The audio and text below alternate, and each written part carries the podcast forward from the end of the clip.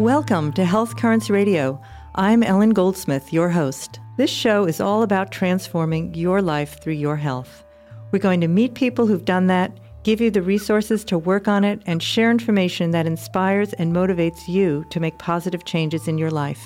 My passion is health, and it's what I've done for over thirty years. Thank you to our sponsor, Pearl Natural Health, a naturopathic acupuncture and Chinese medicine clinic located in downtown Portland, Oregon. You can find Pearl Natural Health at pearl natural health dot com.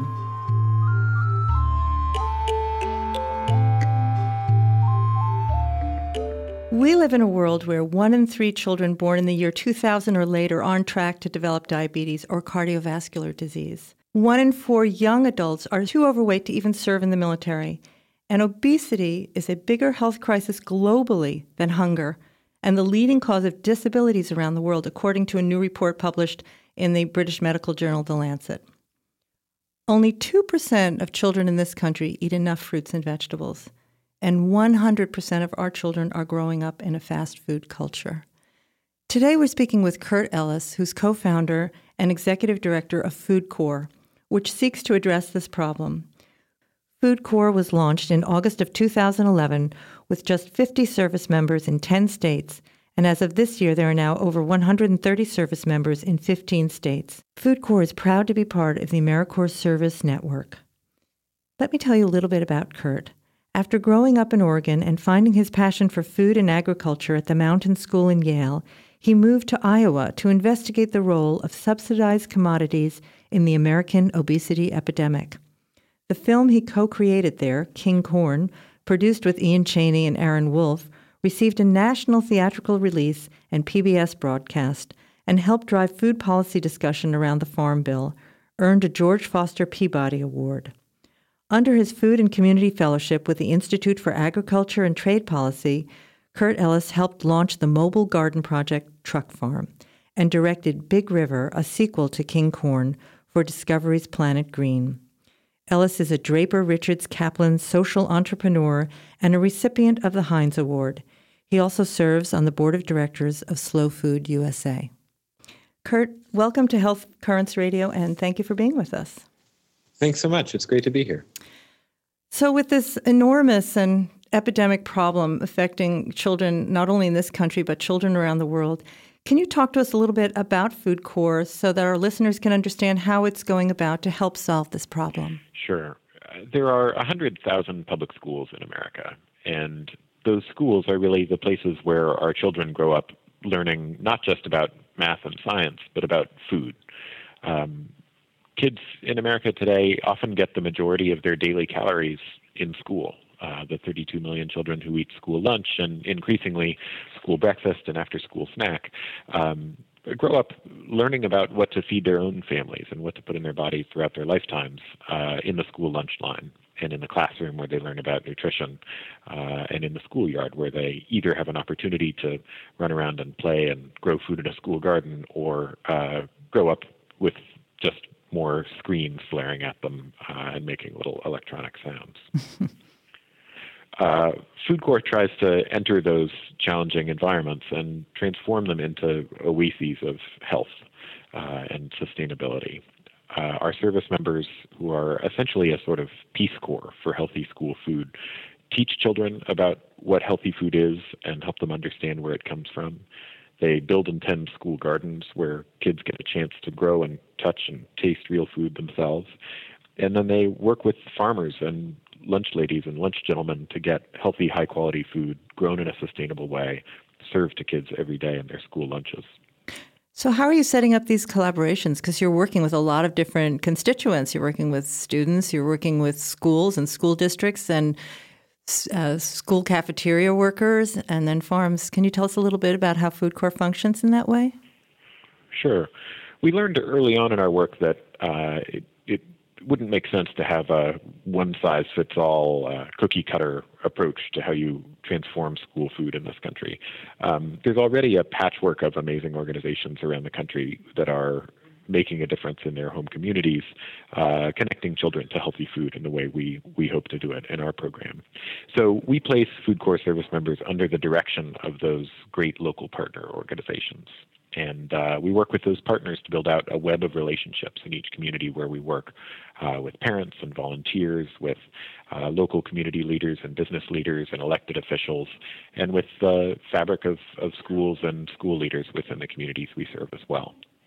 And so I know I have a child, and I know how challenging it is. You know, they're growing up in a fast food culture, and I feed healthy food to my daughter at home, but there's a real big pushback. And, you know, how are you working with kids and really helping them kind of turn around and kind of let go of those addictive flavors that they can't seem to get enough of, like fat and salt and sugar?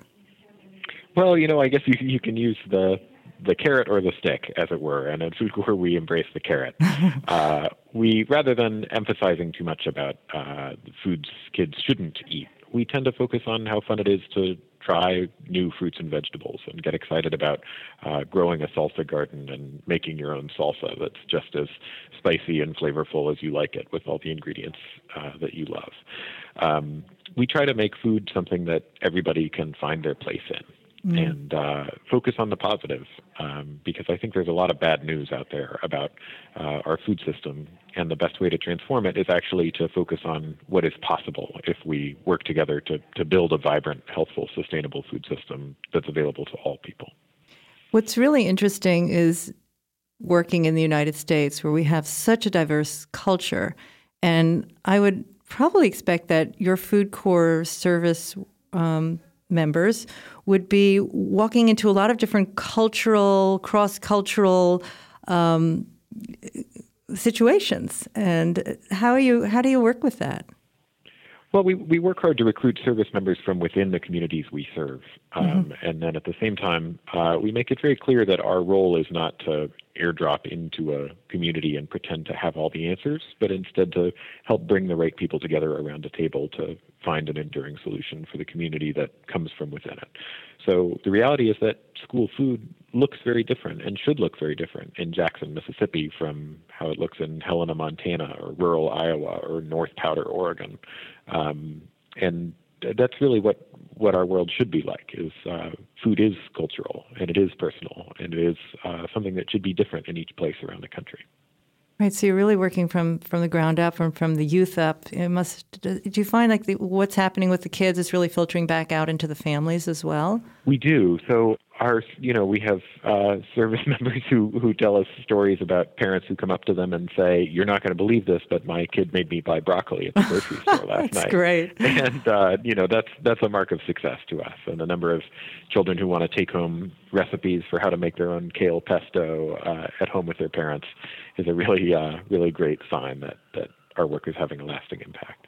Fantastic. How do you, um, I when I listened to you speak, I think it was on the TED Talk, you were saying that you, you had uh, a limited amount of spots and lots of people um, applying in to uh, become service members in FoodCorps.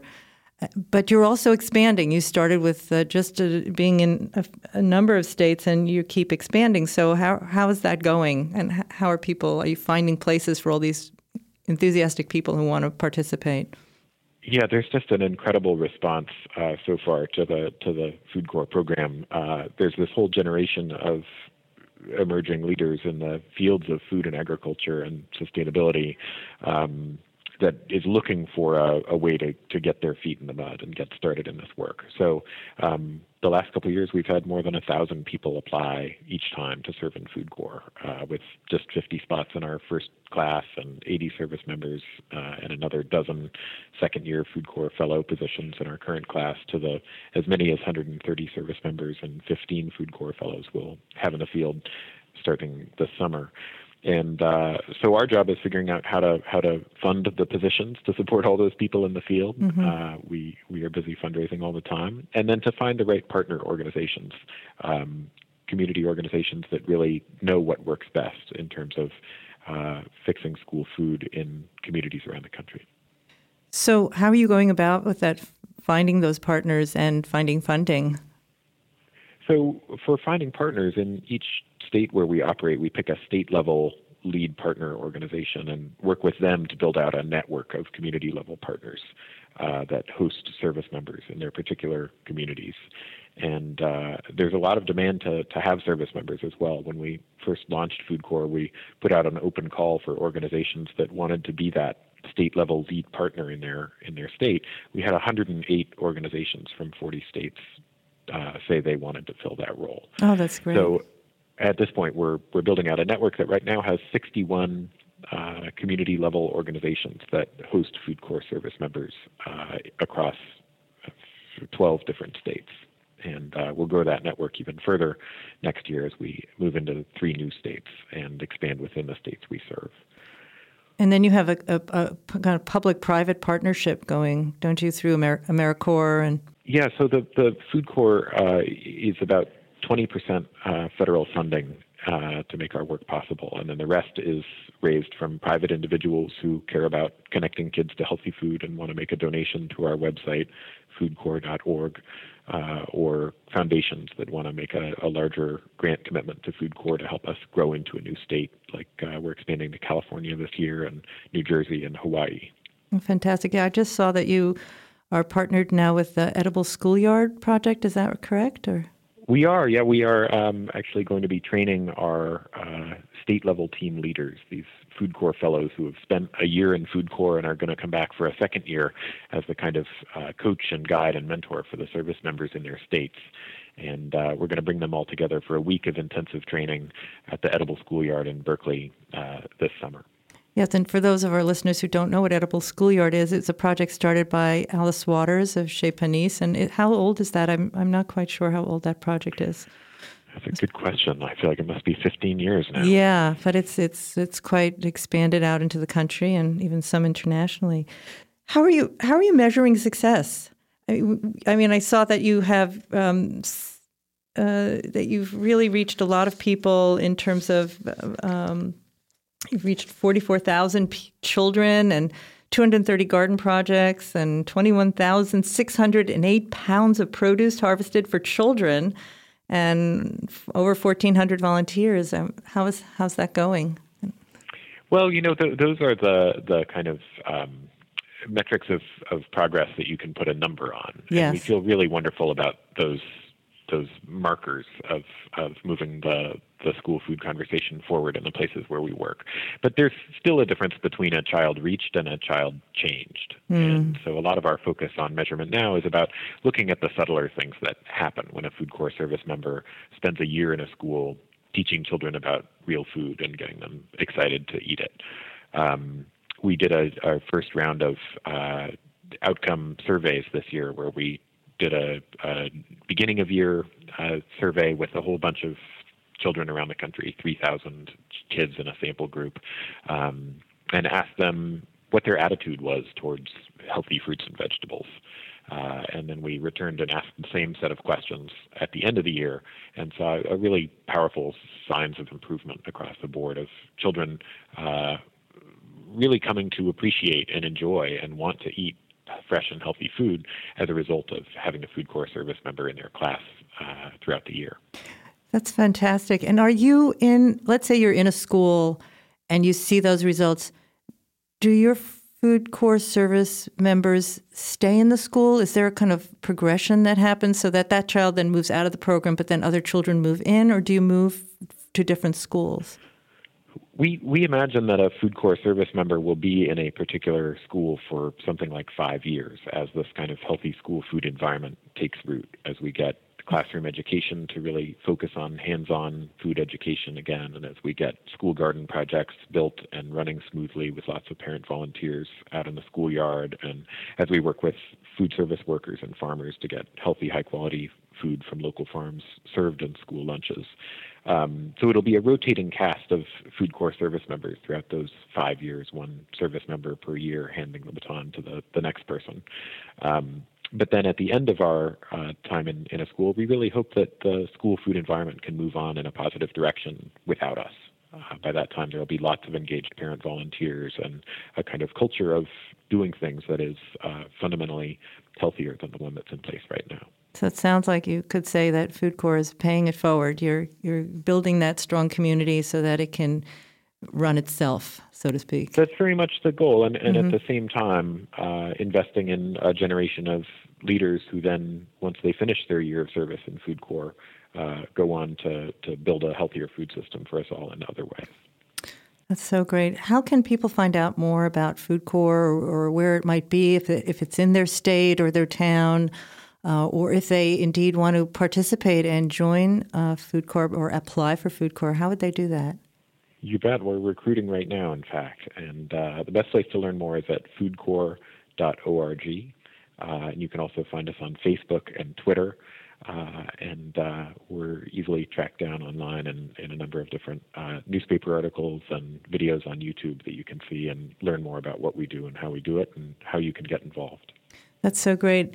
Well, as we as we end our conversation, Kurt, I, I just want to um, ask you if if you could shout out a call to action for our listeners out there. Um, you know, how can our listeners uh, participate in reversing this trend and of obesity, and, and how can they engage in the positive trend of moving towards healthy food? You know, I, I do think schools are a really special place to begin this work. And whether you have a child in school right now or not, uh, you can always get involved in a school garden project in your community. They're they're uh, really sweeping the country right now. You can uh, get involved in a school garden, but then hopefully find ways to take it to the next level of uh, joining a school wellness committee or a local food policy council, uh, and just stimulating the conversation in your uh, in your particular place around how we can feed the next generation uh, really healthy, high-quality food. So there's something all of us can do. Absolutely, and there's something all of us really must do at this point. Yes. Well, thank you so much for being with us today in Health Currents Radio, Kurt. I, I really uh, appreciate the work you're doing, and and I really wish you great success. And Food Corps, may it be everywhere we turn, every school we walk into. Thank you so much. We so appreciate it. Okay. Thank you. Have a good day. You too.